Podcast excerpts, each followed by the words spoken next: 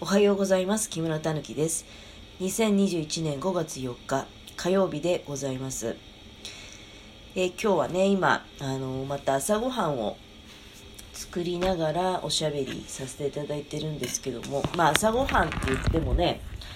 そんなに大したものはもうご飯炊けてるし炊いておいてあるやつがあるしいろいろ作ったんですよ。昨日煮魚とかねカレーの煮付けが食べたいっていうちょっと家の者からリクエストをいただいたのでまあ、カレーの煮付け作ったりとかであともやしとかね煮たりあもやしを煮るじゃないや。もやしはあの昨日ちょっと下ごしらえしてあってでごま油と塩味薄い塩味がついてるところまでねレンジでチンした後に。まあだから今日食べる前にまあもうちょっと、まあお醤油かけるかポン酢かけるかとかね、ごまをちょっと振りかけてみたりとか、だから、カレーの煮付けでしょ？で、もやしの、まあおひたしってことですよね。で、今大根のお味噌汁をね、作ろうと思って、もう、あの、煮始めてるんですけど、あとゆで卵があるので、まあゆで卵でちょっとサラダっぽくしようかな。うん。ゆで卵サラダね。で、まあね、あの、私、土曜日と日曜日しか、まあ、仕事してないっていうふうに、いつもお話ししてるんですけど、で、まあ、なおかつね、あの、私の場合は平日は、今のところはね、こうやってちょっと、のんびりさせていただいているので、まあ、これをね、職場の年配の方々なんですけどね、ほとんどお仲間が。で、そういった方と話しすると、もう圧倒的に、ほぼ、ほぼ皆さんですね、あの、他の仕事、平日してらっしゃるので、いや、なんか、あなたはいいご身分ですな、みたいな感じで、あの、言われてしまうこともあるんですけれども、で、いや、いろいろちょっと冷静に計算してみたんですよ。あの、仕事がある時とない時があって、なんか平均日数をお聞きしてると、多分、あ、このぐらい、まあ、シフトがあるのかと、年間ね。でそうすると私、1年働いて、多分ですね、あの、他の方の一月の収入レベルの、そういった収入しかないと。1年でね。いや、まあ、この先、一応予定としては、あの、他の仕事もするつもりではありますけれども、で、まあ、なんとかね、元の収入ぐらいには、まあ、回復させていきたいなって思いもあるけど、まあ、なかなか、このご時世もありますし、まあ、難しいなと、まあ、家のもののね、おかげで、まあ、今、あの、まあ、食べさせていただいている状況にやっぱりなってきちゃいますね。で、まあ、あの素直になので感謝の気持ち家のものがね、まあ、あのいつも美味しいご飯ありがとうと私に今できることって本当にお弁当作ったり食事をもう完璧にねあの整えるっていうこと。まああとは一般的な家事もそうなんだけど、うん、なのででまあ私はあのいつもお仕事行ってきてくださってありがとうございますということで、まあ、今お互いにお互いが感謝し合える状態でいいじゃないかっていうふうに、まあ、家の者が言ってくれててねあの、まあ、その点は本当に、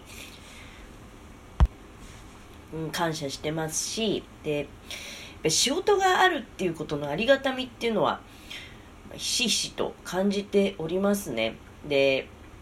まあねあその一方で結構その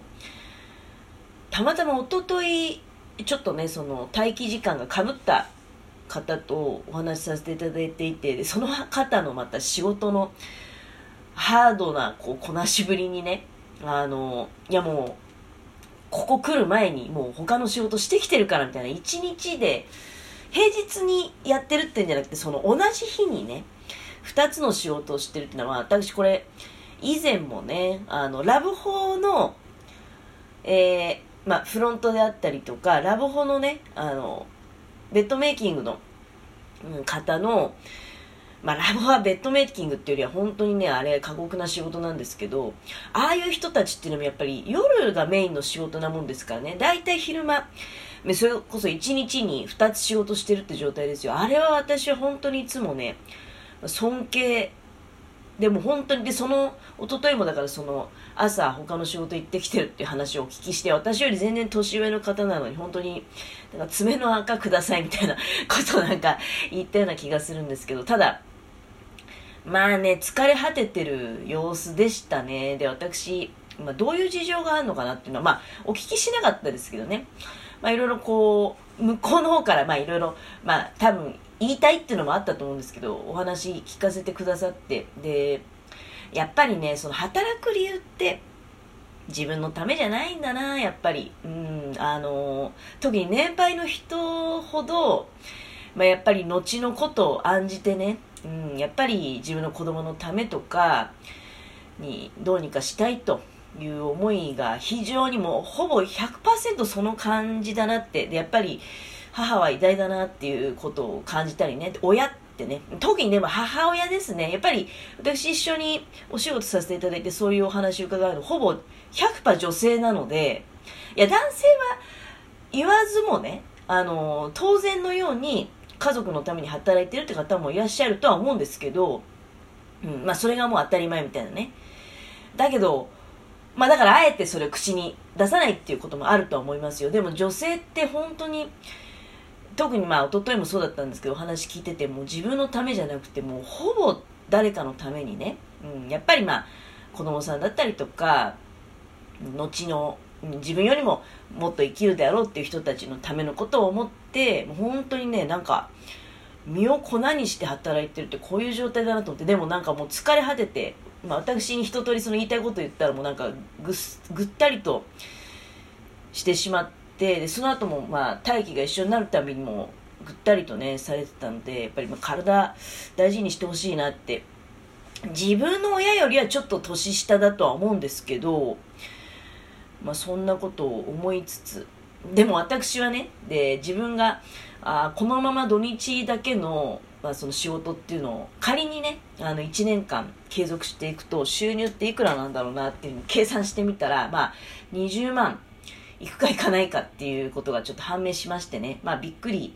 したっていうかびっくりしたっていうかまあ当たり前ですけどね。土曜日日曜日しか働いてないわけだから。でたまにねやっぱりない時あるんですよ、仕事が。あの、この日来なくていいよと。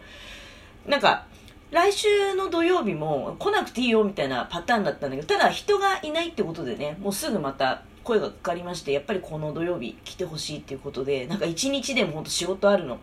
増えたのありがたいなって。思ってね、もう本当にね、ありがとうございますってなんか頭下げてましたけど、でその一方でね、あのー、やっぱ節約生活っていうのを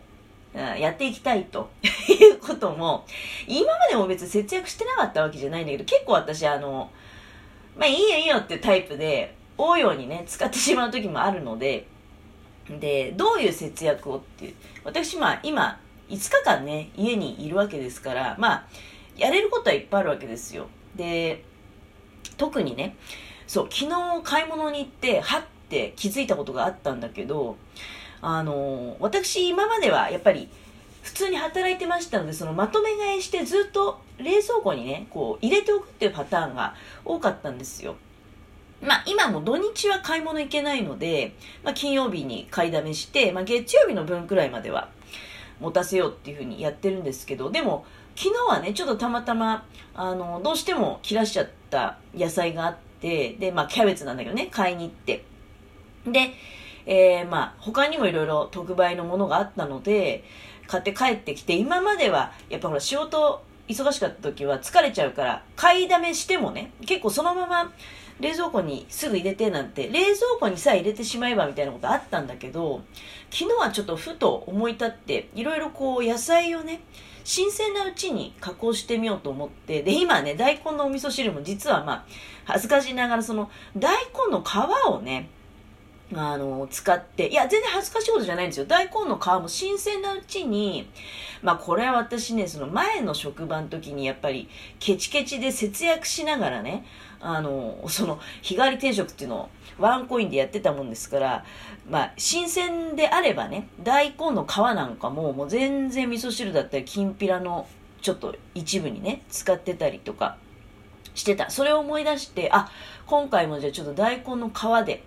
大量に出れば、きんぴらにするんだけど、今回ちょっとね、一部分だけだったので、少量だったので、あの、身の方は、その魚の煮付けの中に入れたんですよ。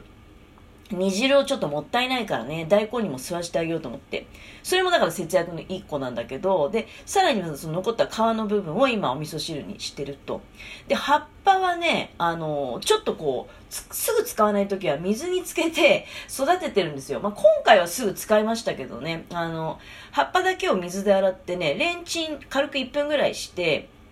で、刻んで、あの、ちょっとそれこそまあ、お味噌汁のね、トッピングにしたりとか、まあ、そんな風に使っております。あとは、まあ、冷ややっこのね、トッピングにしたりとか、色がちょっと青い色欲しいなっていう時に大根の葉っぱ非常に便利で。